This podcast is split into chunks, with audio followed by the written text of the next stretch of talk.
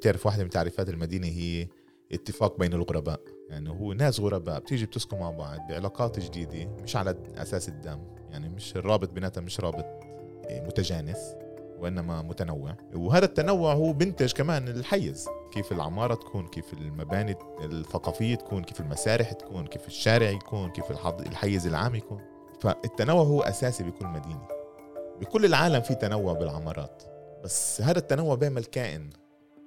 اللي هو بربط ب... اللي هو القيمة العليا اللي بتربط بين كل هذا الدمج. نفس الشيء هاي العمارة الفلسطينية العمارة الفلسطينية هي إلها خصائص إلها هي كائن بحد ذاته اللي هو بربط بين كل هذا التنوع اللي كان. تحياتي للجميع. في كمان حلقة من بودكاست الميدان أنا عبد أبو شحادة عبر موقع عرب 48 بس زي دايما قبل ما نبلش تسجيل ما تنسوش تتابعونا على جميع تطبيقات البودكاست سبوتيفاي أبل جوجل. ويوتيوب كمان. عروة هيك أنا دايما ببلش كل حلقة. ممتاز. إيه معي اليوم بالتسجيل دكتور عروة سويطان. تحياتي حبيبي عبد. يعطيك العافية. بس قبل ما نبلش ونقول للمستمعين والمشاهدين عيشنا حتكون الحلقة. لازم نكتشف إنه إحنا أصدقاء من 13 سنة. إحنا يعني أول شيء أخوي أنا بتعرف آه. أصدقاء ورفاق درب. من 13 سنة أنا بذكرك عبد كان كان وقتها في موجي في كل هيك موجه وطنية عامة لجيلنا. صحيح. تاسيس حركات شبابية. صحيح. كان حركة شبابية حركة الشبيب اليافية. صحيح. يافا اللي أنتم أسستوها. أنا كنت جاي من حركة شباب حفويه اللي سميناها حيفا الفتاة. كان في حركة شباب ترشيحة كان في حركة شباب ام الفحم اسمها آه، وعي حركة وعي. كان في بالناصري حركه شباب اسمها بقاء آه، آه، كان في باللد خطوة. يعني كان في مجموعات صحيح. بعلبون يعني أنا بتذكر كان مجموعات كبيرة. وأنا بتذكر أنت إجيت مرقت لنا ورشة تتعلق في التنظيم. أها صح. وبنساهاش وكانت ومرقت لنا ورشة على القيادة مفهوم القيادة. وهي كانت أهم درس اللي تعلمته عن القيادة. إيش مفهوم القيادة؟ إيه وبتذكر كان في قيادة للخارج وفي قيادة في الداخل المجموعة. فإحنا من هي بنفع نقول 2012 2011 قبل آه. أكثر إحنا خطيرنا. صرنا أبو. أيوه بالضبط. بس شو المميز عبد؟ إنه إذا بتطلع على بهاي الحركات بالذات إذا باخذ حيفا ويافس يعني الخوات. شو شو الخطوة الأولى اللي بلشنا فيها؟ صحيح. يعني هاي نربطها بالسياق تبع محادثتنا اليوم. إيه كان الإرث التاريخي. صح. يعني إحنا بحيفا الفتاة أول خطوة عملناها فتنا على بيت مهجر في وادي الصليب. نظفناه ورممناه وأطلقنا منه النشاط تبعنا وسميناها حتى حركة أو أمسية البيت الحفاوي. وعملنا هناك جبنا شباب من حيفا وكذا فنانين وعملنا هناك برنامج. وبعدين صار في زي نادي من خلال هذا البيت المهجر. أنا متذكر نفس الشيء بأنتو. صحيح. الخطوة الأولى كانت من الارث التاريخي بيافا. صح. تعرف آه، دائما بسأل حالي مين يعني ليش أول شيء ليش أنا ناشط وليش التعليم الأكاديمي ركز على يافا؟ و قبل ال 48 وخلال 48 دائما بسأل السؤال هذا ليش؟ يعني بالذات كمان ليش بعد ال 48 وباعتقادي إحنا آه، بنستهتر بالبعد الشخصي. إنه الأشياء اللي إحنا بنمرقها وأجدادنا مرقوها وال family narrative كيف بيأثر علينا وبيأثر على قراراتنا. فالمشترك بيناتنا كمان عشانك أنت من حيفا وأنا من يافا والقصص اللي ربينا عليها بهاي المناطق وهاي المدن شفنا كيف شفناها بتتغير آه، باعتقادي أثرت علينا كمان على آه، لما تشكل وعينا السياسي والأكاديمي ولما صرنا نسأل حالنا الأسئلة المهمة لوين بدنا نروح بحياتنا. هذا طلع يعني الربط أنا دائما بحكيها الربط بين القصة الشخصية هي المنابع يعني هي المحرك هي المحفز هي هي من هناك انت اجت القيم والمبادئ اللي أنت مآمن فيها. من قصتك الشخصية من صح. ليش أنت عم تعمل هذا اللي عم تعمله؟ من وين هو اجى ليش بلشت أصلا؟ كيف هذا مربوط مع القصة الجماعية تبعتنا؟ إنه بالآخر قصتك الشخصية طبعا هي مهمة هي المحرك بس هي مربوطة مع هم جماعي. صح. وبالآخر بالآخر في قصة الآن. إنه إيش أنا عم بعمل الآن بالتغيير المجتمعي؟ كل واحد بمكانه آه، وبحيزه بمساحته اللي يشتق وينبثق من القصة الجماعية اللي مربوطة بشكل مباشر مع قصة الشخصية. شخصية. يعني أنا بحكي لك عن عن نفسي يعني. أنا جاي من عائلة مهجرة من قرية مهجرة اسمها جدين. أبوي خلق فيها. قرية جدين هي فيها قلعة جدين اللي هي من أهم المعالم الأثرية التاريخية في فلسطين من أكبر قلاع فلسطين. موجودة الجليل على حدود لبنان حتى ترشيحة بهذيك المنطقة. والقرية تهجرت وبتعرف جبال وديان ومناطق حلوة بالآخر تهجروا وعانوا من الترحيل ولفوا لفة طويلة إنه بالآخر استقروا. حياة الوالد اجى على حيفا من خمسين سنة وبنى حياته هون بس بناها بالبلدة تحتها وأنا لما ربيت وخلقت في البلدة تحتها وشفت المباني التاريخية تعرف اللي أنا اليوم بحكي عنها وبحافظ عليها. هي يعني هاي كانت حارتي. المباني المهجرة المسكرة المغلقة المهمشة اللي كنت أشوفها تنهدم قدامي. فدائما كنت أسأل حالي ليش يعني؟ ليش هذا اللي ليه عم بيصير؟ وفهمت.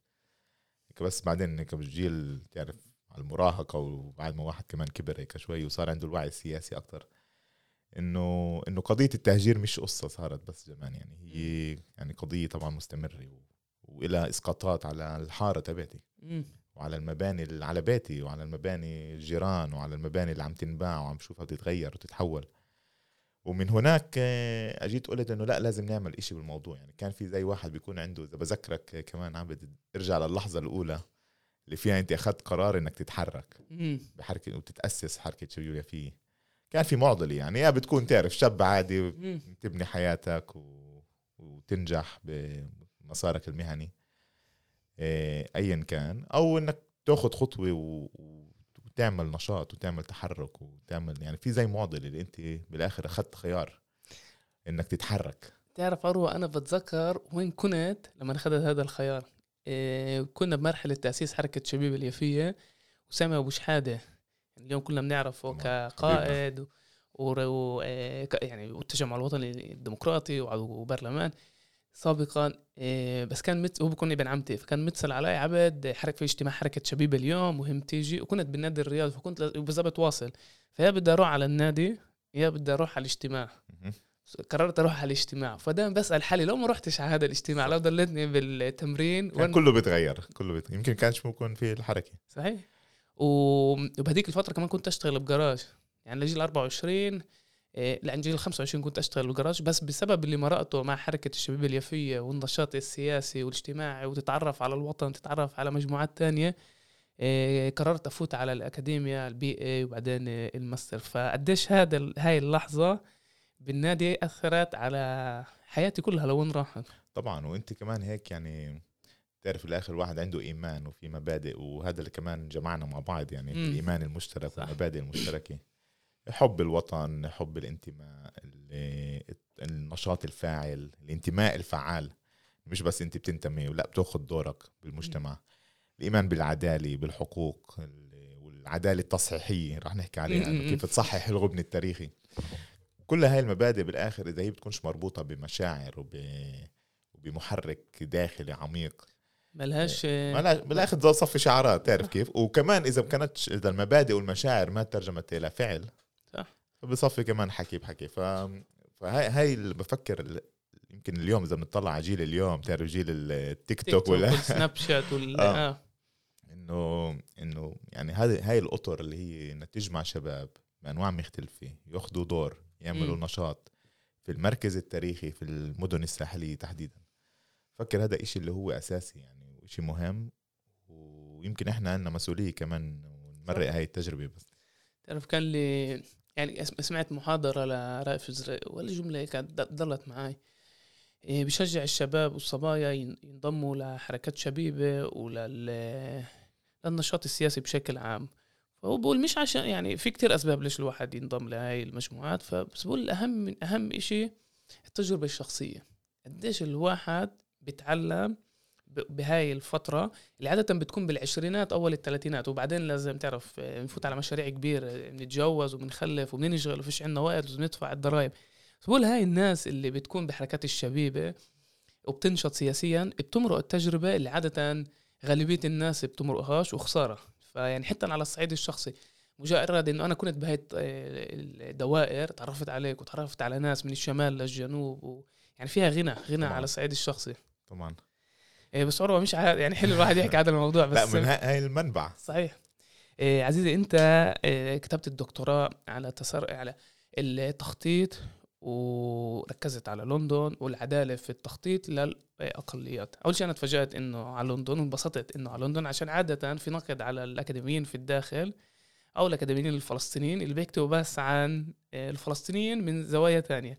فأنت كتبت رسالة الدكتوراه. في جامعة التخنيون بس قبل عندك لقب ماجستير آسف بي اي بالعلوم السياسية والفلسفة. عندك كمان لقب إذا أنا مش غلطان في الإرشاد. في الاستشارة التنظيمية. الاستشارة التنظيمية. قيادي وديمقراطيه بعدين عملت لقب تاني ودكتوراه في تخطيط المدن. يعطيك العافية. الله يعافيك تسلم. فخلينا نبلش من الأول. عادة الناس لما بتسمع على تخطيط تاخذش بعين الاعتبار إنه في في إيديولوجيا من وراء التخطيط. ليش؟ غالبيتنا وأنا هيك كمان كنت أفكر إنه أوكي لازم شارع هنا فبنخطط شارع هنا. لازم مدرسة هنا بنخطط لمدرسة هنا ولازم روضة هنا بنخطط لمدرسة لروضة هنا. بس أنت يعني توجهك أو دراسة دراساتك بتقول لا يعني من وراء هاي من وراء هذا التخطيط في كتير إيديولوجيا. ليش المدرسة هنا ومش هنا مين بيخدم الشارع لما بمرق من هنا ومن هنا وين في مواصلات عامة وين فيش مواصلات عامة؟ فهنا نبلش كيف الإيديولوجيا بتترجم للتخطيط المعماري لتخطيط المدن بتعرف هذا السؤال يعني هو أساسي ومثير لأنه زي ما أنت حكيت إحنا لما بنسمع تخطيط بنفكر تعرف الرسم الهندسي م.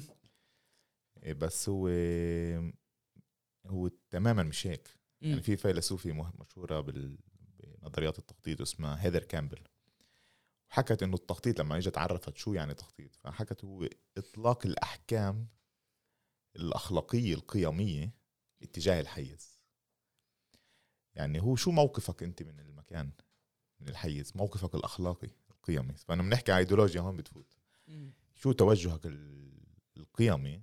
طبعا بنحكي قيمي شو الإشي الصح؟ يعني هو اللي بيميز نظريات التخطيط وعالم التخطيط إنك أنت ترسم إشي اتجاه المستقبل لمكان معين اللي بتبنيه بالمخيلة تبعتك على المستوى الاجتماعي السياسي الثقافي البيئي المواصلات الحيزي المادي إلى آخره.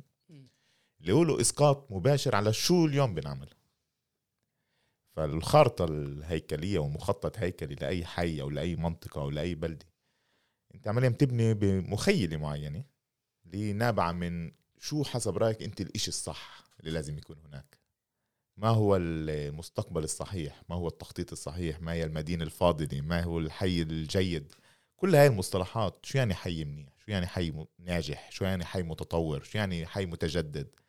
كل هاي المصطلحات بالآخر هي نابعة من آه، معايير آه، قيمية أخلاقية اللي أنت حسبها بتتحرك. بتقول الشيء الصحيح أو الحي الصح الصحيح لازم يكون بهذا الشكل بهاي الطريقة لازم يكون فيه آه، حيز عام بهاي الطريقة لازم يكون فيه آه، فرص عمل بهاي الطريقة لازم يكون فيه سكن بهذا الشكل. هاي بالآخر نابعة من مواقف من توجهات. ف هاي الفيلسوفي يعني دائما يعني بنطلق منها بتوجهاتي إنه في آه، توجه قيمي أخلاقي للمكان وللحيز. وهنا بيجي دور التخطيط. وليش سألتني ليش لندن؟ ليش رحت لأنه بالضبط من هذا المحل إنه تعرف إحنا تعودنا يعني بالجيتو اللي إحنا عايشين فيه إيه زي وكأنه الأمور واضحة ها في تعرف في دولة عنصرية في تخطيط عنصري في يا إما حصار يا إما مصادرة يعني هيك إحنا لما نسمع تخطيط نسمع حصار نسمع مصادرة بنسمع إيه تضييق بنسمع إيه تهميش بنسمع تجاهل بنسمع هدم هذا اللي بنفهمه توجه استعماري إقصائي إلى آخره. بس بس لما بنيجي بنفكر خارج هذا المربع خارج هاي العلاقة المتناقضة تبعت مضطهد ومضطهد أسود وأبيض غالب ومغلوب راكب ومركوب بتعرف هاي العلاقة المتضاربة؟ بنشوف إنه في عوالم كتير كتير متنوعة وديناميكية. يعني اخترت مدينة لندن لأنه هي من أكثر هي موجودة في دولة اللي من أكثر الدول فيها سياسات هتنقول ديمقراطية ليبرالية داخليا. بتعترف بالأقليات بتحترم الأقليات بتحب تدعم الأقليات من ناحية القانون. رئيس البلدية. رئيس بلديه لندن صديق خان باكستاني الأصل. مدينة لندن من أكثر المدن فيها تنوع ديموغرافي أنت بتحكي على تقريبا في 150 لغة. wow. آه بتنحكى بهاي الم... بهاي المدينة. انت عم تحكي على 45% منها أقليات. يعني تقريبا نصف المدينة هي أقليات من كل العالم. انت بتحكي على 9 مليون المدينة فنصها اقليات ف فهي هي مش عن جد مدينة إنجليزية بهذا المفهوم. أصلا الرومان بنوها يعني. ف بتعرف كل كل الفكرة إنه أنا أروح على مدينة اللي فيها الأقليات عندهم قوة. مش بس. مضطهدين مش بس آه، مسحوقين يعني مش بس مستضعفين وإنما عندهم قوة. عندهم مكانه عندهم تأثير. طب ليش هناك بعد في مشاكل. ليش بالدولة المحترمة الديمقراطية الليبرالية اللي بتعترف بالأقليات من ناحية القانون؟ فيش قانون قومية هناك زي هون آه. إنه دولة ال- الأرض لليهود. إيه وإنما قانون القوانين هناك قانون المساواة بال 2010 بيمنع أي تمييز غير مباشر ضد الأقليات مش بس مباشر. مم. يعني بتطلع على إسقاطات أي سياسي تتخذ أيا كانت كيف بدها تأثر على الأقليات؟ فلازم يفحصوا في معايير وفي كذا.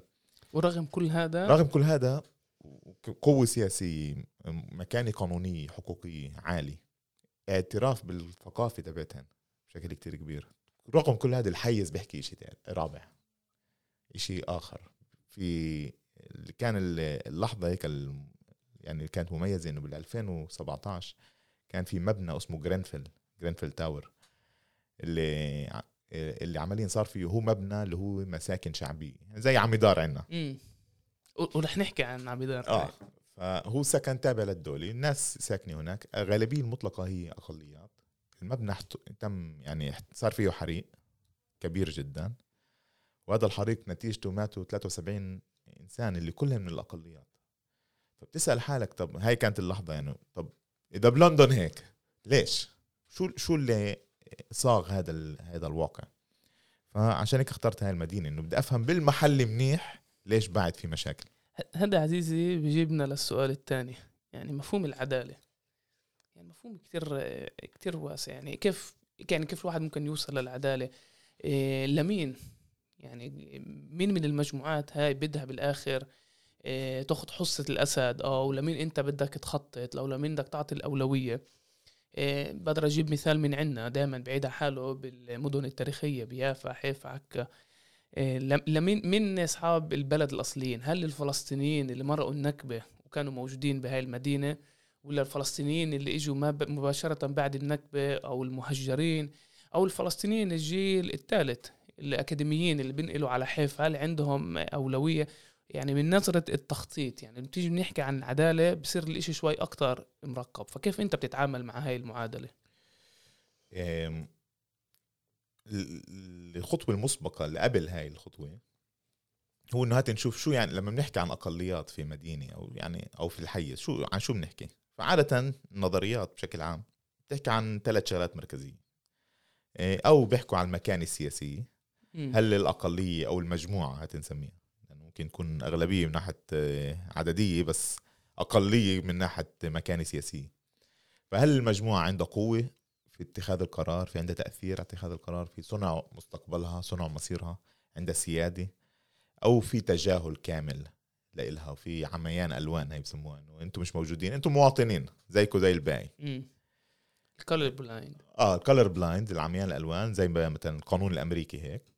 بس بنشوف إنه فعليا بطخوا السود بالشوارع. بس أوباما كان رئيس. يعني في مكانة سياسية اللي ممكن يكون في زي محور إنه هل الأقلية المجموعة في اضطهاد سياسي هي مقصاة من اتخاذ القرار أو في تجاهل لها أو في اعتراف لها وبالعكس في مظبطينها معطينا قوة. سياسية. هاي المكانة السياسية الأولى. المكانة الثانية هي المكانة القانونية الحقوقية. اللي هو شو القانون بيحكي؟ الدستوري مم. الحقوق الدستورية. كيف بتعامل مع الأقليات؟ هل في اعتراف بحقوق الأقليات؟ هل في القانون هل بعطي إيه، إيه، خطوات قانونية لتدعيم الأقليات؟ أم في تجاهل لهن من ناحية قانونية؟ مش موجودين أنتم مواطنين زيكم زي الباقي. مم. أو في قانونيا إقصاء للمجموعات ومنح حقوق إضافية للأغلبية على حساب الأقلية. فهذا هاي المكانه القانونيه المكانه الثالثه هي المكانه الثقافيه هل في اعتراف بالهوية؟ أم في إقصاء للهوية والنظر إلها كتهديد؟ أم في تجاهل لإلها أصلا؟ أنا جيت قلت بال... وهون اجى البحث الدكتوراه تبعي انه إنه في مكانة رابعة. أنا بسميها المكانة في الحيز أو في التخطيط. اللي هي مربوطة بالمكانة السياسية والقانونية والثقافية بس هي بتحكي شيء شيء آخر. لأنه الحيز والتخطيط وصناعته له مكوناته. وهون فتت لشو يعني هاي المكانة في الحيز؟ وطورت إطار اللي هو آه، بتطلع على المكانة في الحيز من خلال ثلاث مفاهيم مركزية. المفهوم الأول هو العدالة. نحكي شو الأنواع المختلفة. المفهوم الثاني يعني شو العدالة؟ يعني ما هو الأمر الصحيح اللي لازم يكون؟ شو الإشي الصح؟ من ناحية الحقوق من ناحية القانون من ناحية المكانة تبعت الناس. العد... ما هو ال... ال... ما هي المدينة الفاضلة؟ شو الإشي اللي صح اللي لازم يكون؟ الإشي الثاني هو سميته الاختلاف الثقافي. آه؟ أنت أنت سألتني لمين؟ يعني كفيش أقول شو الإشي الصح اللي بدي إياه يصير. كمان لمين؟ فشو هي الوحدة الثقافية؟ على مين أنا بتطلع؟ هل أنا بشوف المجموعة؟ هل بشوف النساء؟ هل بشوف ذوي الاحتياجات الخاصة؟ هل بشوف المسنين؟ هل بشوف القوميات؟ هل بشوف الأصلانيين هل بشوف الفقراء المستضعفين. فالوحدة الثقافية هاي أو الاختلاف الاجتماعي له أنواع. ممكن يكون طبقي ممكن يكون جندري ممكن يكون قومي ممكن يكون إثني ممكن يكون ديني ممكن يكون دمج بيناتهم. والإشي الثالث هو شو الممارسات في الحيز؟ كيف هون بفوت التخطيط. كيف التخطيط بترجم مفاهيم مختلفة من العدالة لمجموعات مختلفة من الناس وكيف بيشوفها وكيف بده ينتج مدينة صحيحة لإلهن وجهة نظره. وهون بيجي ممارسات التخطيط التخطيط شو بيعمل فعليا. وهذا اللي أنا هذا الإطار أنا بلشت أطلع على مكانة الأقليات في مدينة لندن فشفت من الحرب العالمية الثانية لليوم كيف التخطيط يتعامل مع الأقليات. وأنت بتذكر ثلاث مراحل liberal Marxism وال post colonial في بالضبط يعني هي في ثلاث مدارس بال... إذا بنحكي على العدالة هون بال... يعني أنا شفت كيف نظريات التخطيط وممارسات التخطيط اشتغلوا أو تطوروا بموازاة وبعلاقة مع مفاهيم مختلفة سياسية. فهيك أبسطها يعني. في في ثلاث مدارس بالعلوم السياسية اللي بتحكي عن حقوق الأقليات. ثلاث مدارس مركزية أو الحقوق بشكل عام المجموعات. في المدرسة الليبرالية في المدرسة الماركسية في المدرسة البوست كولونياليه أو الاستعمارية. كل واحدة بتحكي شيء يعني وطورت الطريقة. فيعني إذا باختصار هيك بعطي ملامح كل واحدة فالمدرسة الليبرالية بلشت إنه في حرية للفرد. في الفرد هو المركز. في لازم يكون له حرية وحقوق له بعدين تطورت مع فيلسوف كبير اسمه رولز بسنوات السبعين. انشهر برسالة الماجستير عن نظرية العدالة. بالضبط اللي هو اجى قال في فرق بين المساواة وال... والعدالة. آه إنه ممكن يكون عدالي بس غير متساوي فهو حكى إنه فكرة إنه لازم يكون في مساواة بالفرص مش مساواة بايش الناس بتأخذ. هذا الفرق عن الفكر الشيوعي يعني. م. إنه أنا بعمل مساواة بالفرص بغض النظر مين انت. وبطلعش مين انت. فهو عميان ألوان فهي مساواة في الفرص عمياء الألوان. ما بطلع على هويات ما بطلع على خلفيات. بعطي أنا فرص متساوية للجميع. بعدين صارت بالفكر الليبرالي نفسه صار في نقاش على هذا الموضوع. إنه استنى شوي بينفعش تكون أنت عميان الوان يعني بينفعش أنت ما تشوفش الناس ما تشوفش مكانه الثقافه الهوية عند الناس. فتطورت نظريات جديدة زي تعددية ثقافية مولتي كالتشراليزم اللي جت قالت لازم نعترف بالهويات. بعدين اجوا قالوا إنه هذا الاعتراف بالهويات عم بيعمل جزر. ليش أنا أشوف عبد عربي فلسطيني بس؟ تخيل حالك عايش بمدينة بفرنسا أو بعرف وين. ليش أنا لازم دغري أحطك بهذا الإطار؟ إنه أنت عرب فلسطيني فأنت بدك تسكن بهذا المحل بدك تتعلم بهاي المدرسة بدك تشتغل بهذا النوع الشغل. فشافوا إنه عم بس هاي الاعتراف الثقافي عم بيعمل فصل بين الناس على خلفية إثنية أو على خلفية الهوية.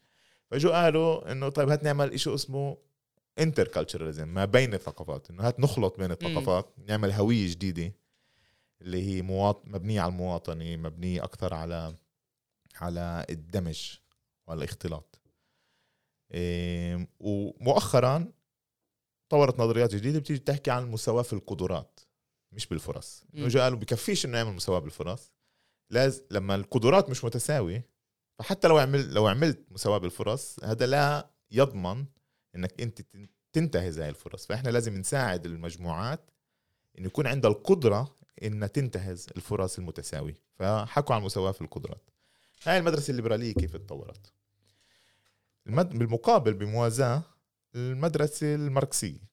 اللي اجت قالت أنا إذا الليبرالية طلعت على الفرد هناك طلعوا على الطبقة. فقالوا الصراع هو بين طبقات. ونشوف الطبقة. بعدين اجوا قالوا كمان هناك صار في تحول. ينفعش نشوف العمال كلياتهم نفس الشيء بدون ما نشوف الهوية والثقافة والسياق الثقافي المختلف. ف... فتطورت أفكار جديدة بتحكي على العدالة المز... الثنائية إنه أنا بدي أعمل اعتراف ثقافي وإعادة توزيع الموارد بشكل عادل. يعني كمان عدالة طبقية بس كمان عدالة ثقافية تنسميها. وبعدين إجوا قالوا ال post Marxism هذا ما يسمى مؤخرا إنه كمان هذا الحكي كلياته عم بيعمل عم بي وهن سألوا حالا يعني في فيلسوف فيلسوف آه، اسمه لاكلاو وموف تنين هن لأن كتير مهمين بهذا الموضوع سألوا ليش اليسار فاشل كل العالم كمان إحنا شايفين قبالنا يعني فأنتوا بتحكوا حكي حلو وكذا وهيك طب ليش آه. فاشلين؟ ليه مش عارفين يتحركوا الناس؟ ليه مش عارفين يجمعوا الناس؟ فكان تحليل إنه هن مش ما عرفوش يعمل يجمعوا الناس المختلفين. لأنه علقوا بالحكي تبع الطبقي والعمال العالم اتحدوا. بس هل العمال العالم مش مش نفس الشيء؟ صحيح. فكيف أنا ممكن أبني فاني حكوا كيف ممكن أنا أعمل خطاب شعبوي يساري مقابل الخطاب الشعبوي اليميني؟ مم. إنه بالآخر اليسار بده يربح بده ناس بده الجماهير تكون تكون هي تتحرك. وهذا اليمين عرف يعمله. وبيبي أكبر مثال. ف وترامب وإلى آخره. ف فالمدرسة الماركسية إجت يعني كمان اتطورت وال post Marxism حكى إنه في هنا أزمة في تعامل اليسار وحللوا هذا الموضوع من ناحية فكرية. وقالوا إحنا لازم نعمل إشي راديكالي اللي هو ديمقراطي اللي معتمد على التنوع. فلازم إحنا نعتمد على ال pluralism على التنوع كتوجه ديمقراطي راديكالي. هذا كله اللي حكيناه إسا بشمال الكرة الأرضية آه. يا عبد بجنوب الكرة الأرضية ببلادنا بأفريقيا بجنوب أمريكا ب- بالشرق الأقصى إلى آخره. إحنا عالم تاني. يعني هذا النقاش لسه يعني مش موجود. هذا النقاش إحنا لأنه نتاج الاستعمار. مم. فطورت مدرسة الثالثة عمليا post colonial post colonial اللي شافت حللت العلاقات والحقوق إلى آخره من كنتاج أو كرد أو كنتاج للسياق الاستعماري. ف وإذا بلخصها في مدرستين مركزيات في مدرسة بتيجي بتقول الحقوق المستعمرين أو المضطهدين هي عمليا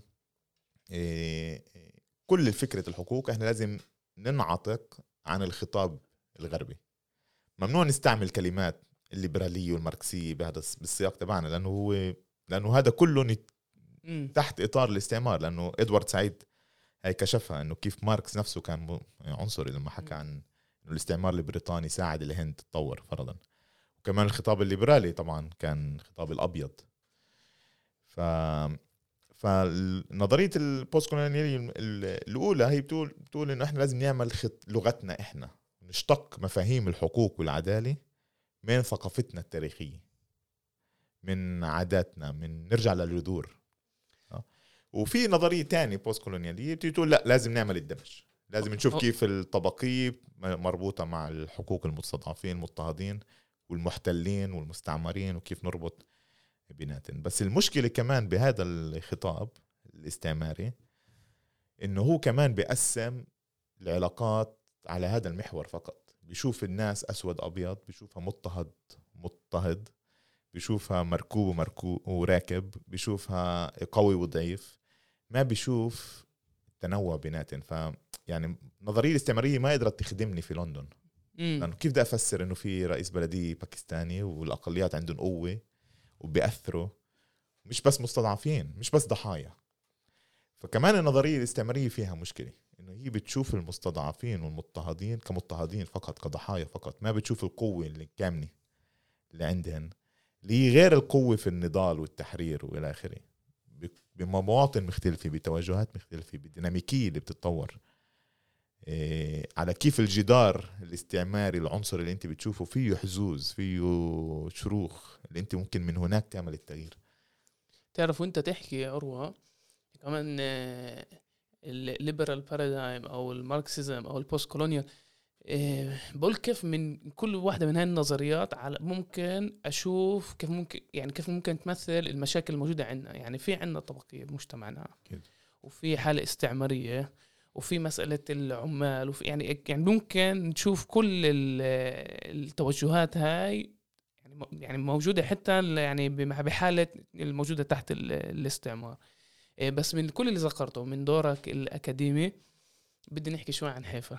وبدي نحكي شوي عن حيفا عشان دورك بالمدينة آخر كم سنة في لجنة المحافظة اللي تابعة للجنة التخطيط والبناء للمدينة والإنجازات التاريخية اللي صارت بسببك بسبب دورك بهاي بهاي اللجنة. أنت مش عضو مجلس بلدي ولكن عندك يعني اختاروك كممثل في يعني البلدية اختارتك كممثل في هاي اللجنه للمحافظة على المباني التاريخية. واللي متابعك على ال social media على الدور التاريخي اللي كان لك بوادي النسناس ممكن كل بكل الأحياء العربية آه، وتحديدا هلأ باللي بيصير بوادي الصليب. من تجربتك آه، باللجنة المحافظة كيف أنت بتشوف دورنا إحنا كفلسطينيين اللي عايشين بالمدن الفلسطينية التاريخية؟ اللي انفرض علينا نتعامل كمان مع هاي المؤسسات اللي بعيدة من لندن. يعني بيشوفوش يعني هذا الخطاب يعني إحنا بمرحلة لسه يعترفوا فينا ك يعني كاقليه قومية. إحنا مش موجودين إحنا مش موجودين هناك. إيه، كيف بتشوف دورك بهاي اللجنة؟ وكيف هاي كيف هاي اللجنة إيه، بتأثر على حياتنا باليوم يوم؟ طيب okay. يعني هيك عشان أربط بين ال... بين الشغلات لما أنا كنت بلندن دائما كنت أسأل حالي كيف هذا الإشي ممكن نتعلم منه لل... للبلد. وواحدة من الشغلات المثيرة كانت هناك لإلي إنه يعني حكينا عن المدارس المفاهيم المختلفة بالعدالة. شفت كيف هاي المفاهيم المختلفة بتترجم بالتخطيط بالآخر؟ كيف التخطيط ممكن يكون تخطيط اللي هو يعترف بالحقوق إن كانت الاستعمارية أو إن كانت الأصلانية اتجاه الاستعمار أو إن كانت الحقوق الطبقات المستضعفة أو كان حقوق المجموعات الإثنية أو أو ربطها مع مساواه بالفرص إلى آخره. كيف بالآخر بتترجم هاي بالرسم تبع الشارع والموقع والبناء الحارة وأي نوع سكن إلى آخره؟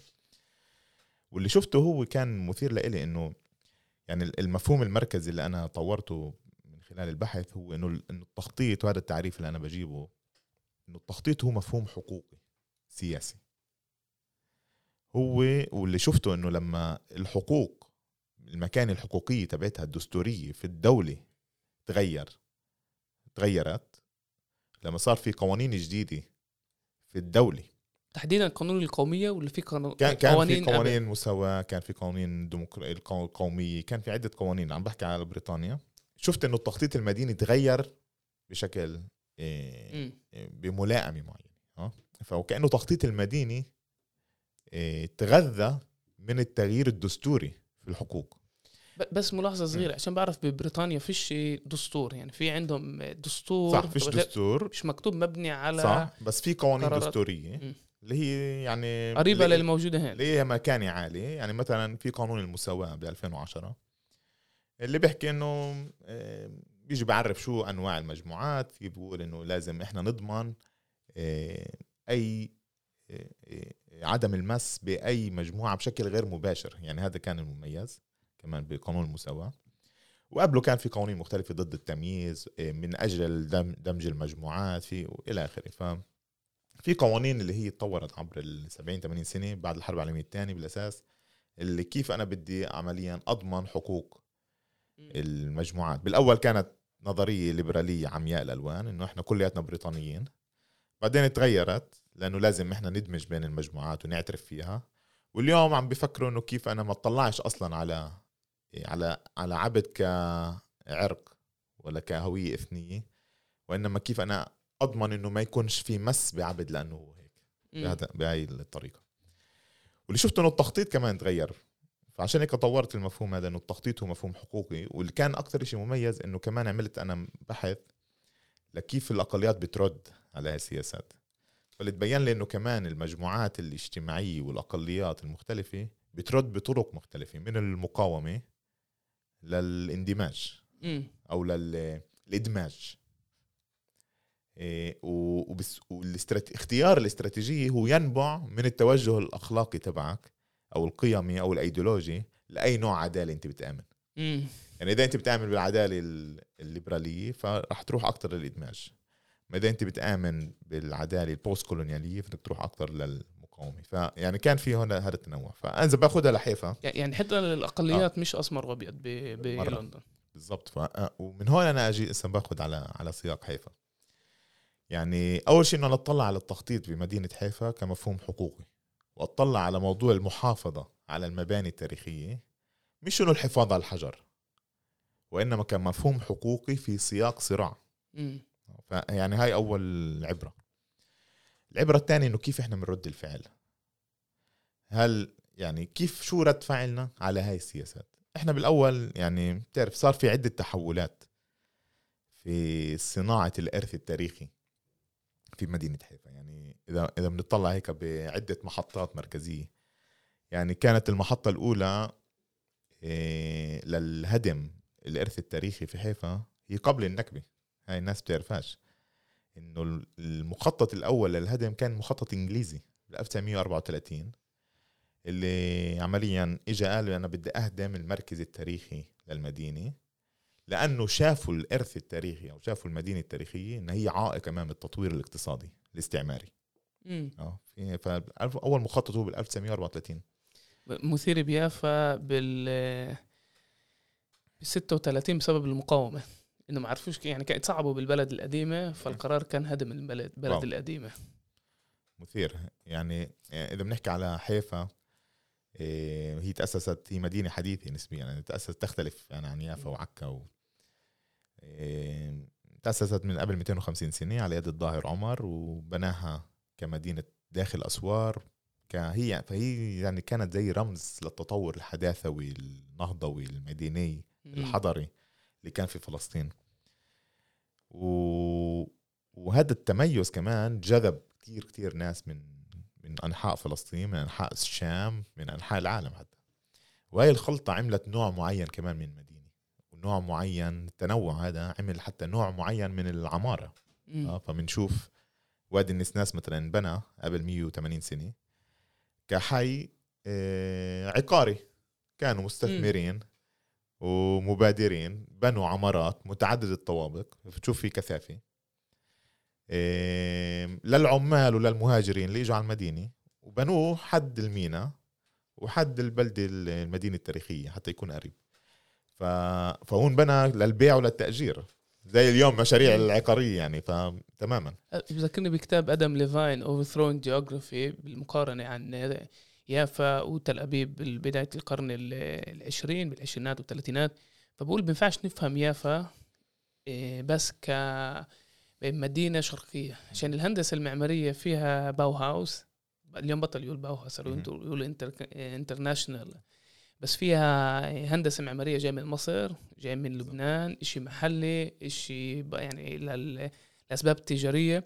فدمجت ما بين الشرق والغرب. يعني الدنيا مش أسمر وأبيض زي ما يعني مرات كمان إحنا يعني بنحس. صح. وهي شوي أكتر. يعني מטרופולין بمعنى العام بالمعنى المعولم هذيك الفترة. هي دمجت لأن فيها التنوع بس هذا التنوع عمل كائن خاص اللي هو اسمه العمارة الفلسطينية.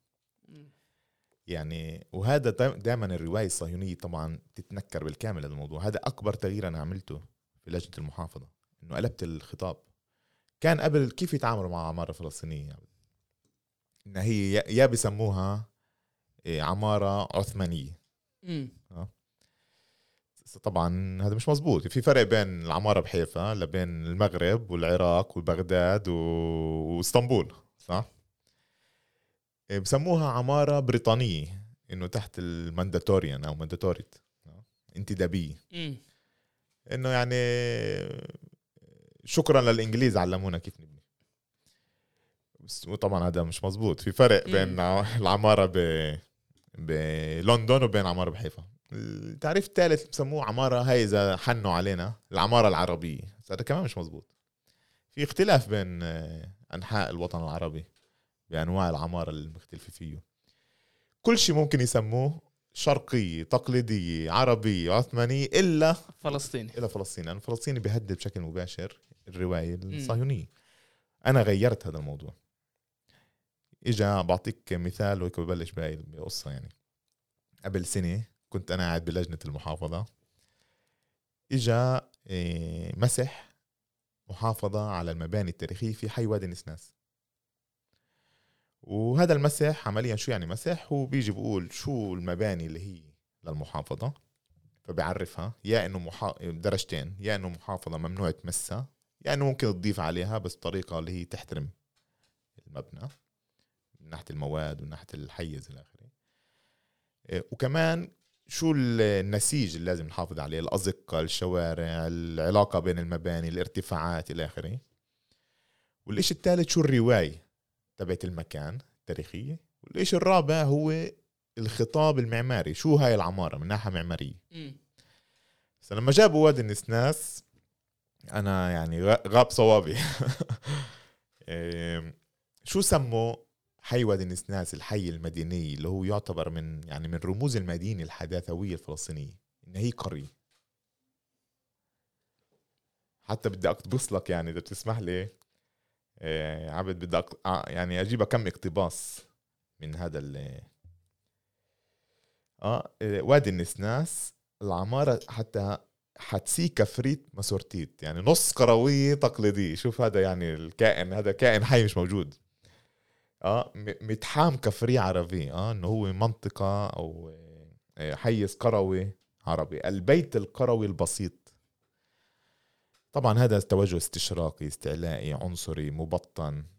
في نوعين من العنصرية. في عنصرية بنغفير اللي بيحكيها بوجهك في العنصرية الاستعلائية الاستشراقية اللي عندي صاحب عربي. آه، بالضبط. فإنك تطلع على آه، رمز من رموز المدينة الحداثوية الفلسطينية كقرية فهذا هذا أول شيء أول أول خطيئة. فطبعا هذا غيرته بالكامل. انتهى. رفضت أنا الاعتراف يعني الإقرار للمسيح. كتبت أنا نص جديد. تم تبنيه بالكامل. كل كلمة قروي راحت. في مصطلح جديد لأول مرة بفوت بمستند رسمي. بلدي إنه العمارة الفلسطينية الحداثوية المدينية هذا المصطلح. مم. حداثوية. الحداثة ما جاش من الغرب. عندنا كان حداثة أصلانية. اللي هي تضاربت أو أو احتلت أو تضاربت أو تصارعت لحد اليوم مع الحداثة الغربية أو الاستعمارية. فأول شيء حداثوية. تاني شيء هي مدينة. أه أنا طبعا بحترم كل أساليب الحياة الفلسطينية. بس انتقاص المدينة حتى بخطابنا إحنا كتير مرات تعرف نحكي عن القرى المهجرة ما بنحكيش عن المدن المهجرة. فانتقاص المدينة من من تاريخنا من نكبتنا من صراعنا اليوم إيه، من حتى النضال السياسي اللي بنشوفه كمان. يعني يعني الخطط حكومية اللي كانوا يتبجلوا فيها كإنجاز زي 922 لجنة الرؤساء السلطات المحلية العربية. م. طب العرب في المدن الساحلية يعني يافا اللد حيفا عكا مش موجودين كانوا على الخارطة بالمرة. فانتقاص المدينة هو طبعا فيه ضربه بالحضارة تبعتك بصميمها بتطورها الحداثوي. فالحداثي والمديني ثالثا الهوية تبعت إنه لا عم نحكي عن شيء فلسطيني. مش عربي مش عثماني مش إنجليزي. بس السؤال هو نعم. الفلسطيني هل هو كان دمج بين العربي وبين العثماني بين الهندسة المعمارية اللي إجت من الغرب. يعني يعني هذا هو هاي هي الهندسة الفلسطينية بالمدينة الفلسطينية اللي كانت جزء من العالم. مش عبد كل كل العمارات بالعالم هي نتاج بس تحديدا تحديدا, تحديدا بالمدينة. آه. أكيد. لأنه المدن طبيعتها هي بتجذب المغتربين. يعني بتعرف واحدة من تعريفات المدينة هي اتفاق بين الغرباء. م. يعني هو ناس غرباء بتيجي بتسكن مع بعض بعلاقات جديدة مش على أساس الدم يعني مش الرابط بيناتها مش رابط إيه إيه، إيه، متجانس وإنما متنوع. وهذا التنوع هو بنتج كمان الحيز. م. كيف العمارة تكون كيف المباني الثقافية تكون كيف المسارح تكون كيف الشارع يكون كيف الحيز العام يكون. فالتنوع هو أساسي بكل مدينة. هو شرط أساسي. هسه لما بكل العالم في تنوع بالعمارات بس هذا التنوع بيعمل كائن اللي هو بربط ب... اللي هو القيمة العليا اللي بتربط بين كل هذا الدمج. نفس الشيء هاي العمارة الفلسطينية. العمارة الفلسطينية هي إلها خصائص إلها هي كائن بحد ذاته اللي هو بربط بين كل هذا التنوع اللي كان. وفي آه، عبد بدران آه، عمل دكتوراه بهذا الموضوع بنصح كمان آه، يعني تنبحث وتنفحص. اللي عمل دراسة للتحليل عمل تحليل ودراسة للتطور العمارة الفلسطينية. سو واحدة من من الأسس كمان في العمارة الفلسطينية هي التراوما إنه هي دائما كانت نتاج صراع استعماري سياسي نضال آه. ف يعني هي كمان جزء من هذا من هذا الموضوع. ف فالعمارة الفلسطينية إنك تحطها كمستند رسمي هذا كان أول إنجاز. في موضوع وادي النسناس. الموضوع الثاني كان إنه كان في حوالي 70 مبنى تاريخي مش موجودين في المسح في قائمة المباني. فأنا جبرت كل القسم الهندسي والتخطيط في بلدية حيفا ننزل على وادي النسناس نلف بيت بيت. كل المباني التاريخية فوت. فيش بيت تاريخي ما يفوتش بالمسح بس لما هو بفوتش بالمسح بيكون معرض للهدم. مم. والخطوة الثالثة كانت الخطاب ورواية المكان. قصة وادي النسناس.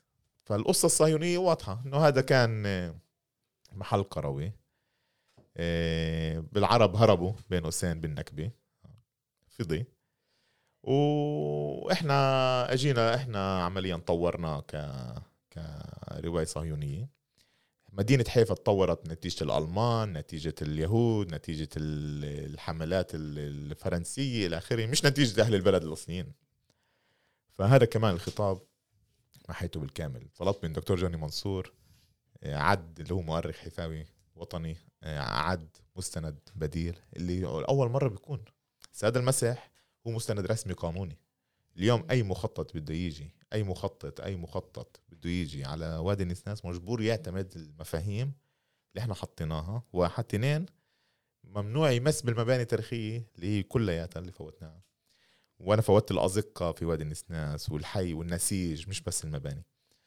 فهاي على سبيل المثال قصة بتفرجيك كيف الصراع في كل جلسة في أمور من هاي النوع يعني في كل جلسة أنا بلجنه المحافظه من أربع سنين.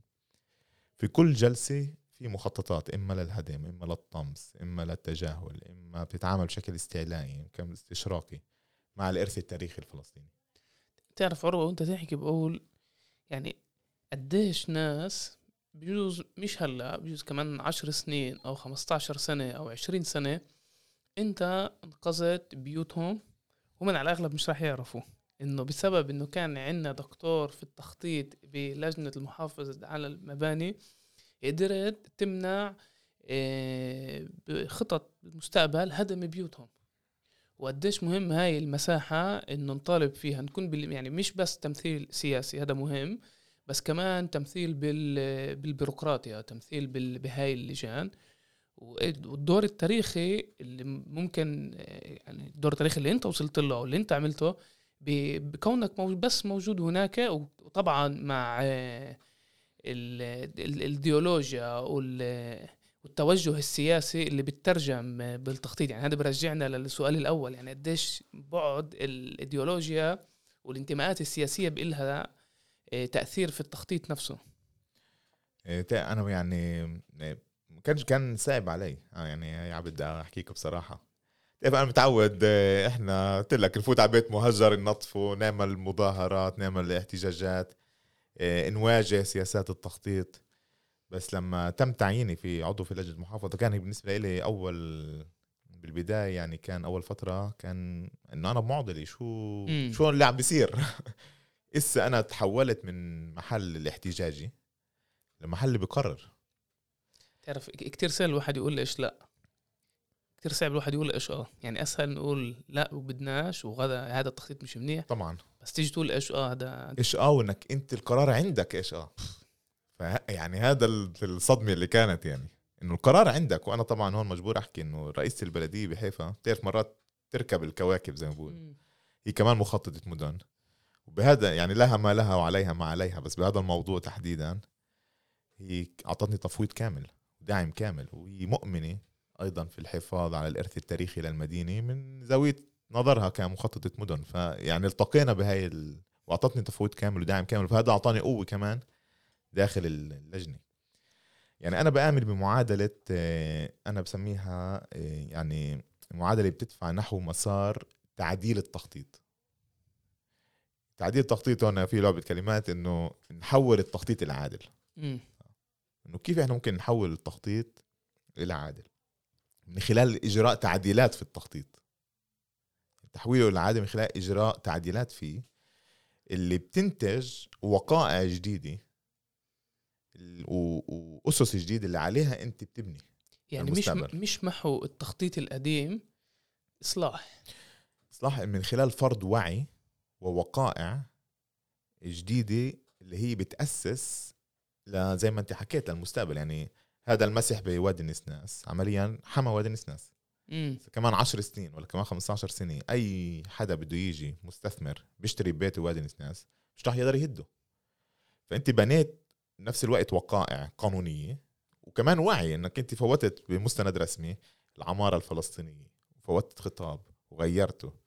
وعلى المكان وإلى آخره كل هذا الخطاب الجديد اللي أنت فوتته كمان هذا هذا وعي جديد اللي أنت عم بتفوته وهذا شيء مش بسيط اللي ممكن أنت تأسس عليه بناء المستقبل ف يعني أنا بآمن إنه من خلال فرض وجودنا على طاولة اتخاذ القرار واحد يعني فرض الوجود اثنين بمصداقية مهنية يعني. يعني. يعني كثير مرات تعرف بدك بدك تجيب آه، الادعاءات تبعتك من نظرة مهنية. فلما قالوا لي قروي قلت لهم من وين جبتوه هذا؟ يعني أعطوني الريفرنس ال- النظري اللي عليه معتمدين. ورحت عملت بحث على أنواع العمارة العمارة الفلسطينية وجبتها. فلما أنت بتجيب ادعاءات مهنية بتدعم توجهك القيمي فأنت بتضعف طبعا اللي قبالك. ففرض وجودنا على طاولة اتخاذ القرار من خلال مصداقية مهنية ومن خلال طرح رؤية مم. و- وبثقة. هذا كله مع بعض ممكن يدفع نحو العدالة. وإذا حكينا أنواع عدالة أنا بآمن بالعدالة التصحيحية. إنه كيف إحنا ممكن انت قلت نصلح؟ ونصحح الغبن التاريخي. يعني وادي النسناس آخر مخطط فيه من 34 كان. كان تجاهل كامل لهذا الحي. اليوم في تخطيط جديد عم بيكون. اللي أول أساس فيه هو المحافظة عليه. بعدين بنبلش نتخرق على كيف بدنا نطور السكن ال- المراكز الثقافية السوق إلى آخره. نفس الشيء في البلدة تحتها اللي هي عم بتمر بمسارات كتير كتير كبيرة. اللي هدم منها بس مش عم بحكي بس عن الهدم ما بدا بالسنوات الخمسين والستين ومش عم بحكي بس بالجريمة الكبرى اللي هدمت 40% من مدينة حيفا بالنكبة. عم بحكي لك قبل خمس سنين وقبل ست. سنين الجرافات شغالة يعني. ف بتعرف سياسة الهدم تحولت. من الهدم ال- اللي كان أثناء النكبة اللي أنا شفته إنه هو نفذ مخطط الإنجليزي اللي كان بال 34 للهدم. يعني يعني آه. حتى هم بيعتمدوا على الخطط اللي كانت بالضبط. موجودة الخطط الهيكلية بالأربعينات وبجددوها مش إنه بيلغوها. نفذوها نفذوها. آه. مخطط الهدم اللي كان وقت النكبه الإنجليز عملوه بال 34 هن نفذوه بالجريمة الكبرى اللي هدمت المدينة التاريخية اللي عملها الظاهر عمر. بس بعدين صار في هدم باشكال مختلفة. بسنوات السبعين وكان والسبعين والثمانين كان في الهدم اللي هو لبناء المباني الحكومية الكبيرة اللي بنشوفها اليوم المحكمة وإلى آخره. سنوات ال 2000 2010 اللي بنواجهه هو سياسات هدم عقارية.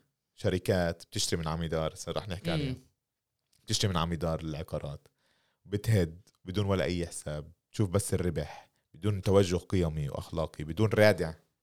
رسمي زي البلدية اللي, اللي يردعها. فالهدم بلا أسباب عقارية. وللأسف للأسف عبد يعني بحكيها إنه هذا كله كان قدام عينينا. يعني إحنا زي كنا آم، عجز. مع إنه وهذا الواحد بتعرف أنا بحب كان الواحد يطلع بالمراية بنقد ذاتي. إحنا كنا بالائتلاف. يعني إحنا مم. بالائتلاف 30 سنة صلنا 30 سنة بالائتلاف البلدي. بكل البلديات إحنا كنا بالائتلاف البلدي. يعني عندنا قوة. ومين قدك بيعرف هاي هذا الموضوع؟ ف إيه لما أنت موجود بالائتلاف وكل هاي الشغلات بتصير قبالك وأنت ما عندك القدرة وبالذات بحيفا أنت مربوطين فيك. يعني هو بخ. يعني حيفا عندك قوة سياسية. موجود بالائتلاف وهي الأشياء تصير قدامك فأنت بتسأل حالك ليه؟ يعني هو الموضوع المحافظة على المباني على الإرث التاريخي ما كانش براس الأجندة كمان الوطنية تبعتنا. هات نحكيها بصراحة. تعرف آه، إذا أنا هلأ بدي أجي عيافه بدي احكي لك قصة مقبرة طاسو. وكيف اللي أنقذ مقبرة طاسو من شركة ناتيفا إيلون. آه،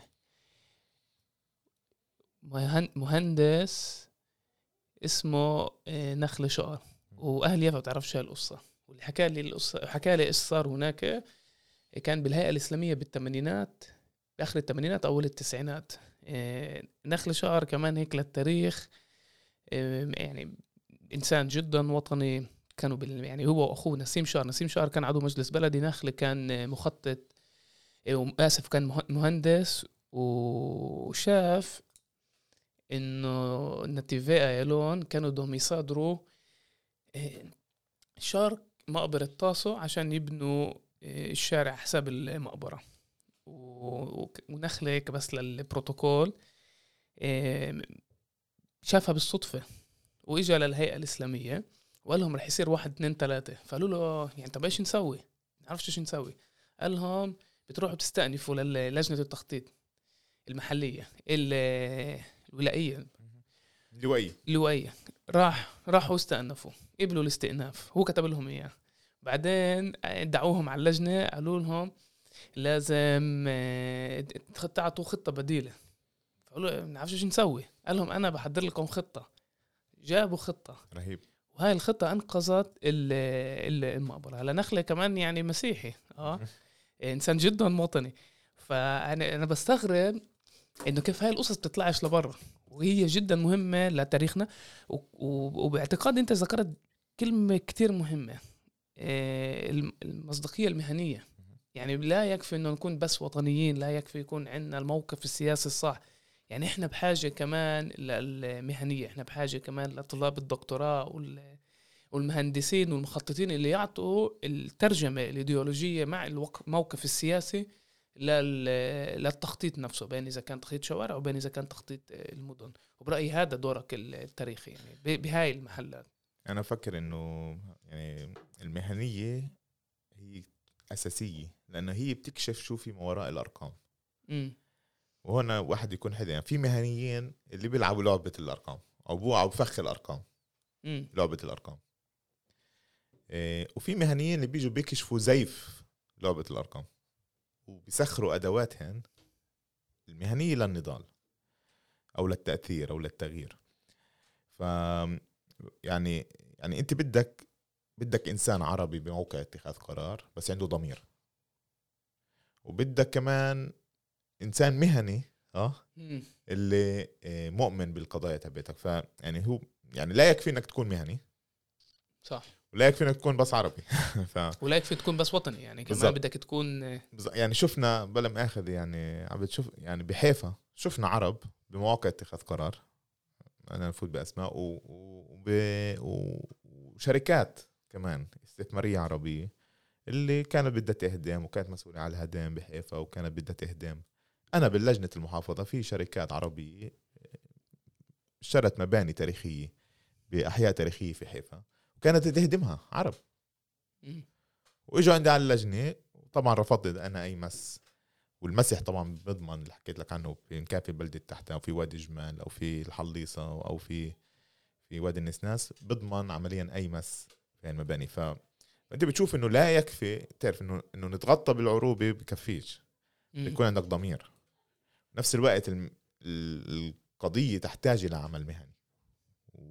وبنفس الوقت إحنا بدنا تمثيل لائق. يعني إذا ما كان في عربي مع ضمير بموقع اتخاذ قرار فأنت كمان صوتك مش راح يكون هوية مش راح تجيبها. يعني حتى لو كان إنسان مهني أو إنسانة مهنية اللي مؤمنة بالمحافظة على المباني التاريخية. آه، نفرض إنسانة مؤمنة بالمحافظة وكانت في موقع اتخاذ قرار اللي أنا اللي أنا موجود فيه اليوم ممكن تكون لها دور مهم. بس هل راح تجيب هذا الصوت الوطني إنه تغير الخطاب تغير الرواية التاريخية؟ ك... وتشوفها كجزء من رزمه اللي بتخدم المحافظة على المب... على الإرث التاريخي. ف... ف... فبدك الشقين آه،. بدك هدف جاي من الوجع آه اللي إحنا عايشينه الجرح النازف اللي هو النكبة اللي صارت اللي لليوم.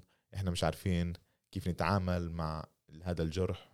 وأكبر آه، يعني ما يمثل هذا الجرح هو الهدم في المركز التاريخي. يعني اليوم روح على على وادي النسناس على وادي الصليب. وشوف الحي وادي الصليب بشكل محدد. شوف الجريمة الموجودة اللي لليوم انت شايف المباني بعدها من النكبة مم. آه، مهدومة ومغلقة. ف فشركات بتشتريها وبدها تهدمها بالكامل وتبني آه، مشاريع عقارية فهنا بيجي دورك انك انت تجيب هذا الصوت. المصداقية المهنية هي هي واحدة من الأسلحة اللي انت بتتسلح فيها يعني بهاي بهذا الصراع. طبعا. ف بس بنفس الوقت انت في مرات انت بتحتاج لانك انك تخ- تستخدم أدوات سياسية. يعني أعطيك مثال إسا قبل أسبوع. إيه، شركات اللي كانت إجت على لجنة المحافظة منعناها إيه، منعنا الهدم من خلال لجنة المحافظة. شافت إنه الطريق مسدود داخل بلدية حيفا.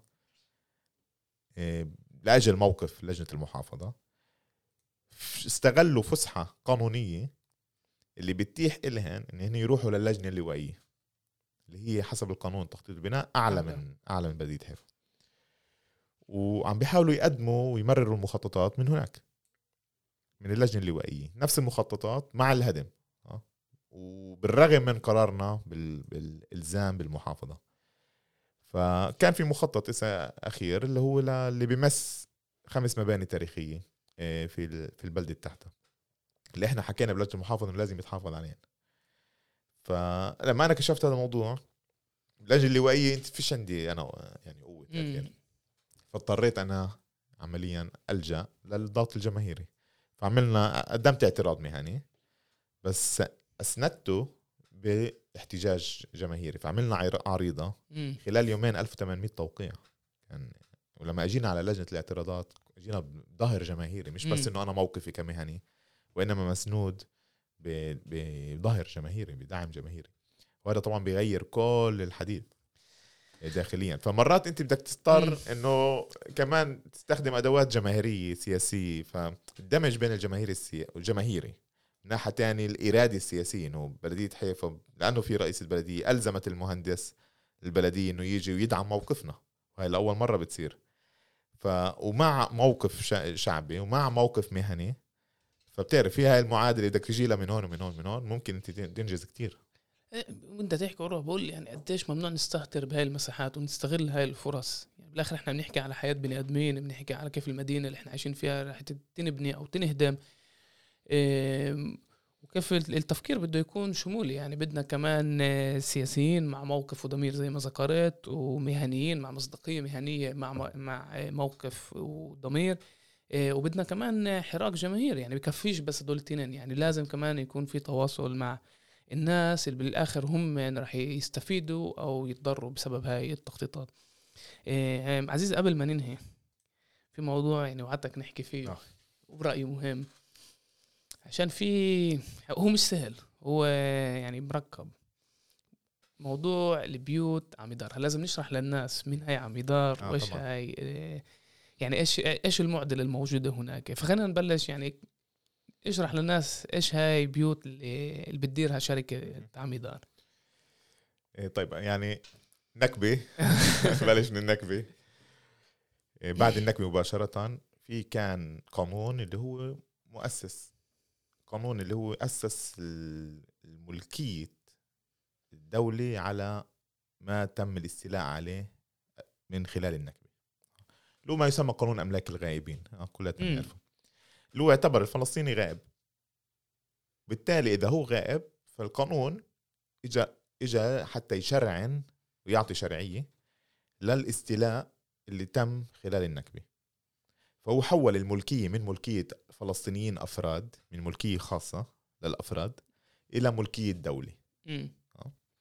هذا القانون نتيجته بال 51 كان القانون نتيجته المباشرة كانت إنه 6.6 مليون دونم 93% من فلسطين 48 آه تم عمليا تحويلها لملكية دولة إسرائيل.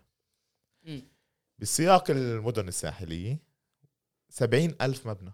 عكا يافا حيفا إيه، لد والرملة بالضبط. سبعين ألف مبنى تاريخي. شوف الرقم. مش عم بحكي على بيت مبنى. مم. ممكن يكون يعني عم نحكي على عشرات آلاف البيوت. فسبعين ألف مبنى تاريخي. الدولة عمليا هي المالكة صارت قانونيا.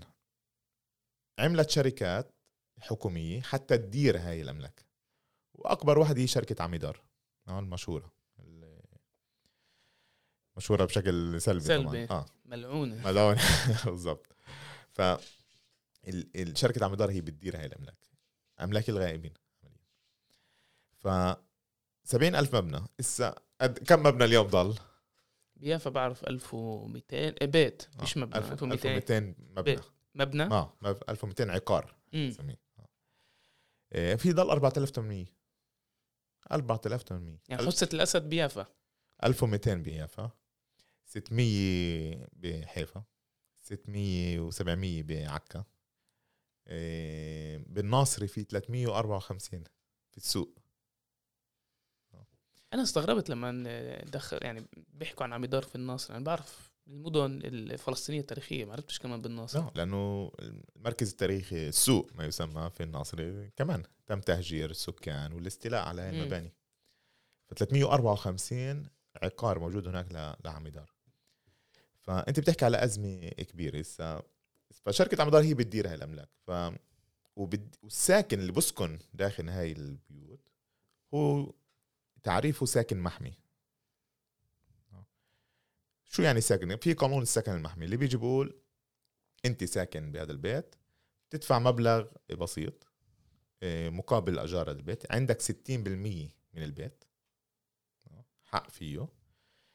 اولادك بعد ما انت تموت لا سمح الله. سنة الحياة. آه بالضبط. هن بورثوا السكن المحمي. بشرط إنه كانوا عايشين معك ست أشهر قبل ما أنت تموت. فالجيل الأول عند هو ساكن محمي. الجيل الثاني عنده حق يكمل ساكن محمي بشرط إنه هو عايش ست أشهر قبل ما الجيل الأول يروح. الجيل الثالث ما عنده حق بالكامل بالمرة. مم. يعتبر إنه هو وجوده غير قانوني. وإحنا هسه فترة الجيل الثالث. فإذا بنحكي على يافا 1200 تلت من هاي السكان هو جيل ثالث تلت آخر هو يعتبر غير قانوني بالكامل مع إنه هو بيكون ساكن 50 بيت بالبيت 50 سنة بالبيت. بس فيش عدم اعتراف يعني ك... ب- يعني عدم اعتراف كامل بهاي السكان. وبس تولت اللي هو عن جد ساكن محكم مح... محمي من ناحية مرتب.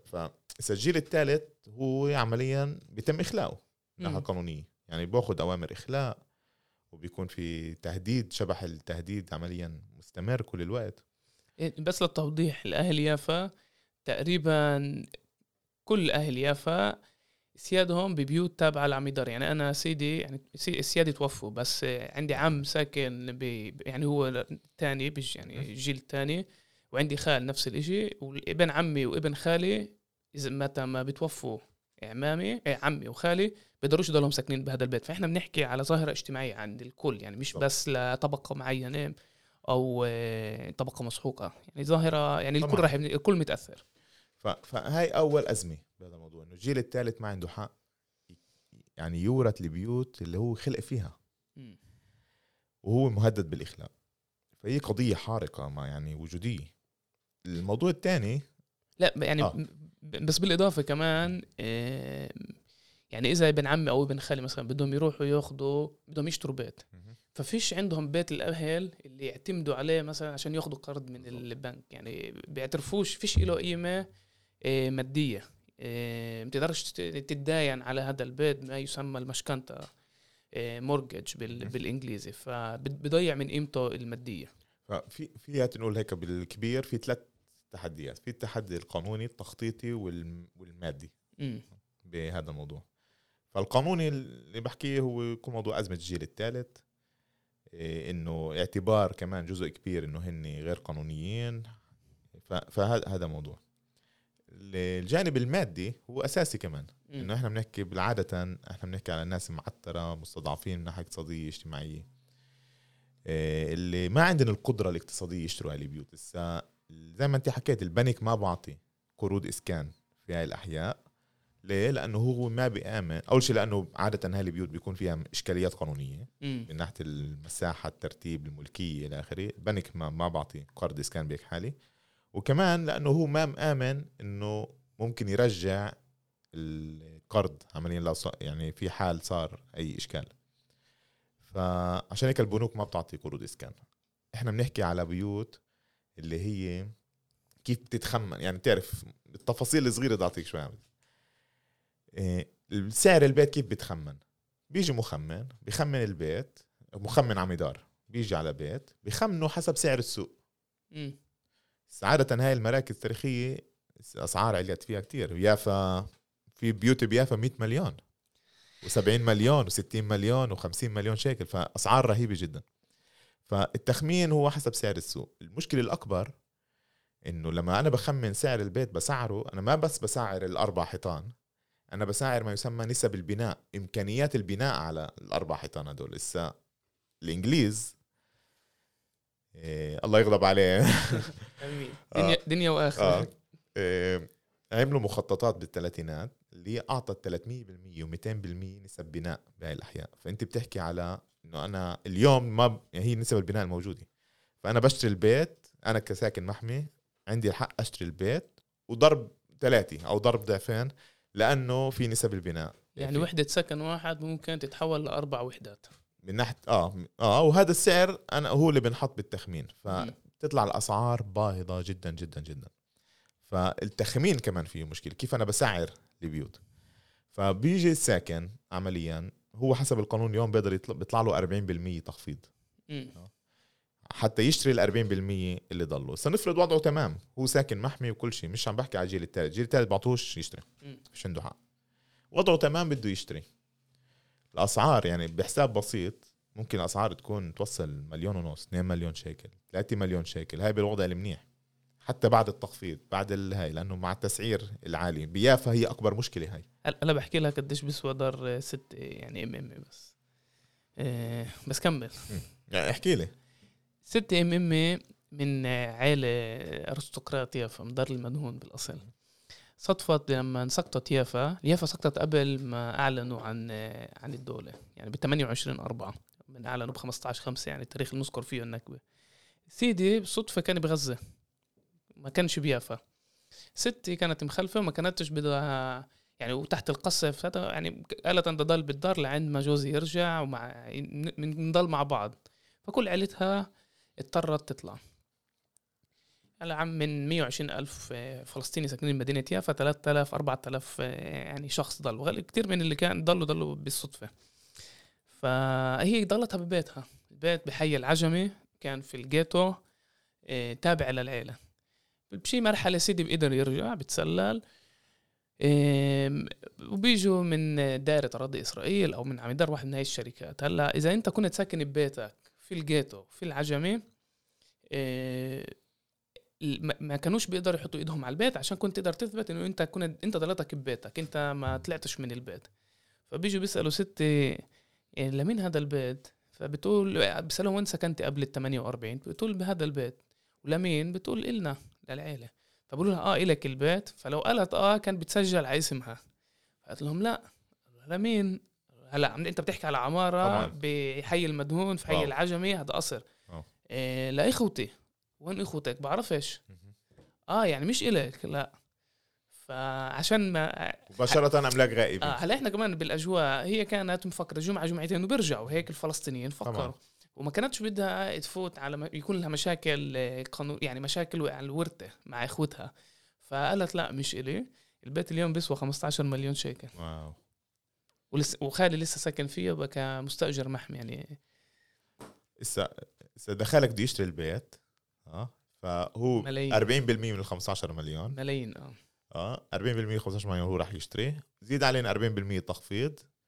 يعني بصفي كم مليون. مين معاه إسا يحط حتى بديش أوصل الملايين لمئات آلاف مرة واحدة لما تدفعهن آه ل... لشركه عميدار ف... وب- وبيوت قديمة بدها ترميم بأكم من طبعا مليون. طبعا. ف... فالبعد المادي هو جدا مهم. كيف بتسعر البيت؟ نسب البناء هل بتفوت بالتسعير؟ وساعتها البنك كمان إنه هو ما بعطي حكو ما بعطي قروض إسكان. هذا الوضع كله لما أنا الساكن المحمي عم يدار بتعرضوا علي أنا بقول لهم بقدرش أشتري معيش مصاري. فشو هن بيعملوا بشكل مباشر؟ بيعملوا مناقصة. ساعتها بيعرضوه للسوق. مم. تيجي الشركات العقارية وبتشتري البيت معك مع الساكن المحمي اللي فيه. ساعتها بتقول لك تعال حل قصتك أو بنطلعك أو بتعرف في في عدة أدوات للقوة لما شركة قدامك خاصة. ف وهذا اللي بنشوف إنه في هجمة عقارية. يعني يافا هي طبعا أكبر أكبر محل معرض للهجمه وجوده على البحر والأسعار البيو الأراضي هناك عالي جدا بتل ابيب المركز. بس كمان بنشوف بوادي النسناس بحيفا بالبلده تحتها بعكا البلده القديمة. في هذا أوري بوري بعكا اشترى كميات رهيبة. ف يعني أنت بتحكي أنت عمليا على هجمة عقارية موجودة. أمام ال... والناس ما عندها القدرة إنها تشتري فهي مهددة بإخلاء بشكل مباشر ودي تزيد على ذلك إنه بتعرف اللي ب 50 60 سنة اللي زاد له غرفة اللي زاد له جنينة اللي زاد له كل هاي الإضافات البناء اللي غير قانونية لأنه ما في اعتراف تخطيطي بهاي الأماكن بلديات ما خططت بهاي الأماكن. المخطط الأخير وادي النسناس وكان ب 34 بس لسه عم بيعمل بينعمل آه. مخطط جديد. فكل إضافة بناء من هاي النوع تعتبر كمان غير غير مرخصة غير قانونية. فهذا كمان بصعب على يعني اعتبارك بمكان مرتبه أو أو قانونيه ف وهذا ساعتها البنك ما بعطي قرض اسكان أكيد. وكمان العمدار آه، كمان مش راح تبيعك لأنه في هاي الاشكاليه القانونيه صفي أنت ساكن ببيت 80 90 متر بس بيجوا يبيعوك 20 متر. يعني شو؟ لأنه البيت الأصلي مثلا. غرفة. وأنت عملت إضافات خلال 50 60 سنة. فالوضع هذا الوضع اللي موجود. فأنت بتحكي على خطر وجودي إيه، على آلاف الناس أزواج الشابه اللي خلقت بهالبيوت اللي ما عندها حق إنها تورث إنها تسكن بهالبيوت حتى تشتري ما عندها قدرة. إسا نيجي بنسأل حالنا طب شو العمل بهذا. بتعرف في معضلة وطنية. هات نحكيها هيك بصراحة يعني إنه هاي البيوت بالآخر هي أملاك اللاجئين الفلسطينيين. المهجرين الفلسطينيين. اللي تم تهجيرهم بال 48 بالضبط إيه بس بس كمان اللي ساكنين بهاي البيوت هم مهجرين بس من مناطق تانية. مهجري الداخل. آه، ما- ما يسمى يعني. ف سكنوا بهاي البيوت فأنت إذا أنت اعطيت يعني هسه عم بحكي وطنيا آه في المعضلة إنه هل أنا أنتظر الحلول الكبيرة للقضيه الكبيرة يعني؟ حتى يتم آه، يكون في حل اللي يكون تسوية للاجئين بهذا السياق؟ ولا نثبت الناس اللي موجوده اليوم؟ اهالي عكا والوادي النسناس والبلده تحت بحيفا وبيافا العجمي وإلى آخره بالليد بالرملة. ولا أثبت الناس اللي بالسوق بالناصري ف... ولا أثبت الناس ببيوتها. فبهاي المعضلة أنا أنا شخصيا بحكي عن حالي أنا الحسم عندي واضح يعني. إنه إحنا مجبورين نحمي الناس والمباني. نحمي الإرث والمجتمع. يعني نحمي الإرث من خلال شغلك بالضبط. لجنة المحافظه المساحات مخططات المحافظة على المباني. فهنا جانب التخطيطي أساسي. نحمي الناس هو مقابل عميدار. مقابل مقابل شركة مقابل دائرة أراضي إسرائيل مقابل وزارة الإسكان وعميدار تحديدا كشركة اللي بتدير هاي الاملاك عميدار رح تكيف تبيع للسكان على فكرة. يعني عميدار بدها تتخلص من هاي البيوت. هي بالنسبة لها عائق. بس المشكلة إنه السك... ما في القانون ما بيتيح للسكان إن هي تقدر تشتري هالبيوت فاللي لازم في لازم يكون حل واضح. أول شيء اعتراف بالجيل الثالث بحقه إنه يشتري. اثنين اللي يعط اللي صار له 50 و40 سنة و30 سنة ساكن ببيت وهو يعتبر غير قانوني لازم يكون اعتراف كامل فيه. لأنه هاي هاي اعتبارنا غير قانونيين في بيوت اللي ساكنين فيها صار لنا 40 و30 و50 سنة. هو نتيجة العنصرية والتهميش والتجاهل وسياسات الإقصاء اللي كانت. مش إحنا يعني أهل أهل يافا وعكا وحيفا أكيد كانوا بدهم يكونوا مرتبين وكل شيء تمام عندهم الشيء الثالث هو إنه يكون تدخل مع البنوك. يعني لازم مم. الدولة تعمل صندوق اللي هو لحل هاي الأزمة أمام- أمام البنوك. إن هي تعطي ضمانات للبنوك حتى يعطوا قروض إسكان بشروط مريحة. الشيء الرابع إنه إحنا بنحكي كمان على مباني تاريخية كلياتها. في حال في في حالة عكا والناصري بنحكي على آثار. مم. عشان ترم إسا نتيجة التجاهل هاي المباني تحولت إلى خطرة. لأنه عم يدار بترممش أنت ما عندكش القدرة ترمم. أعطيك مثال إذا بدك ترمم بيتك في عكا لازم تعمل تعمل إشي اسمه مسح آثار. مسح آثار بتجيب مهندس معماري مختص بهذا الموضوع بيعمل مسح آثار. مسح الآثار بكلف 150 ألف شيكل. هاي بالك عامل؟ ولا شيء إذا بيافا وبحيفا هذا إذا ما لقاش آثار عندك بالبيت ساعتها. لا هو كله آثار لأنه أي بيت انبنى قبل 1700 هو يعتبر آثار مم. حسب القانون. فعكا أنا خصوصي قلت عكا والناصري لأنه كلها انبنت قبل 1700 مم. يعني أغلبيتها المطلقة. بحال حيفا ويافا لأني بعد هاي السنوات تعمل مسح محافظة بسموه مسح ترميم أو مسح محافظة اللي بكلف 30 ألف شيكل. فأنت بهاي نقطة الانطلاق تبعتك. بعدين التكاليف والمواد ومواد الترميم لازم تكون خاصة والتكاليف الترميم لازم تكون معينة وفي شروط ومعايير ف...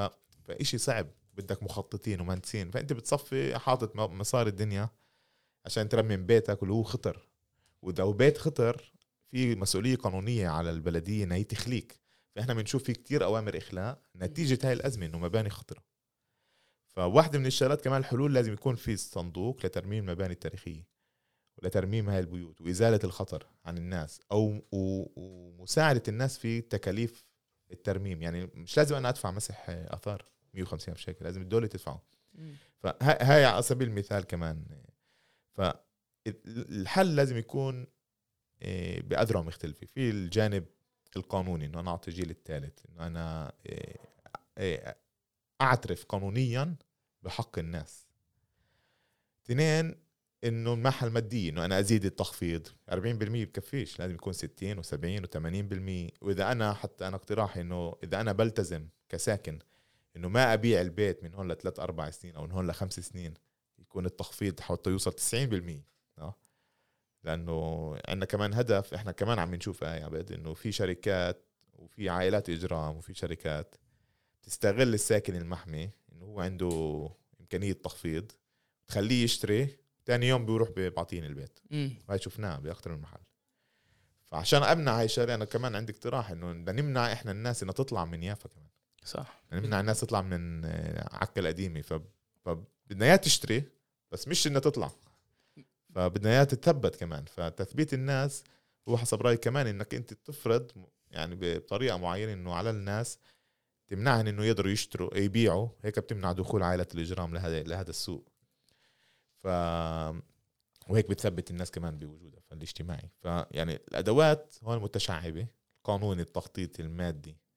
وهذا كله بده كمان نضال وبده كمان إنك تكون أنت بقوة مؤثر بهذا الموضوع. دكتور عروة سلطان أول شيء عزيزي يعطيك مئة ألف عافية. اسمحني اسمح لي أقول يعني يعني بشوفك انت والدكتور منصور النصاصرة ومنار حسن كالمؤرخين الجداد اللي بيلعبوا دور كتير مهم بالأكاديمية بس مش بس بالأكاديمية على إحياء المدينة. أو إنه نصير نفكر يعني على المدينة الفلسطينية من ناحية تاريخها من ناحية دورها من ناحية روايتها وكيف إحنا كفلسطينيين بنحكي وبنشوفها ونصير نتدخل. شغلة تانية برأيي يعني هاي الحلقة رح يصير جدال على المساحات السياسية الموجودة ودورنا وكيف إحنا بنتحرك فيها وبرأيي هذا هذا الجدال إيجابي ومنيح. ورح أنهي وأقول إنه قضية المدن الفلسطينية هي مش بس قضية الفلسطينيين اللي عايشين فيها. يعني اللي بصير بيافا مش بس للفلسطينيين اللي عايشين بيافا يعني بدها يعني يعني مطلوب منا إنه إحنا نصير نطلع على هاي القضية كقضية قطرية. يعني يافا لازم تخدم كل الفلسطينيين مش بس للي مرقوا النكبة. أو أنا بحكيها من يعني شخص اللي اجى من عيلتين اللي مرقوا النكبه انه نصير نتخيلها كمدينة وهذا تحدي سياسي بحد ذاته إنه لجنة المتابعة والأحزاب السياسية لازم يكون عندهم دور بالتخيل المدينة وتاثير على الخطاب السياسي اللي بخص المدينة بين إذا كان باللجان التخطيط أو بين إذا كان بالخطاب السياسي الموجود هناك. إيه، وما نستهترش بالفرص اللي موجودة. عشان نقدر نأثر. عشان إحنا بنحكي على حياة بني آدمين إحنا بنحكي على مستقبل الفلسطينيين اللي عايشين بهاي المدن. وتعرف يعني هذا يعني كنت أفكر إنه بس أهل يافا يعني يعني بحسوا بهذه يعني هذا التطو... التوتر النفسي إنه رح يجي يوم عشان يكون مجتمع عربي فلسطيني بيافا. يعني بتكمل التخطيطات زي ما هي. عشان إحنا بنشوف يعني التخطيطات والأسعار البيوت.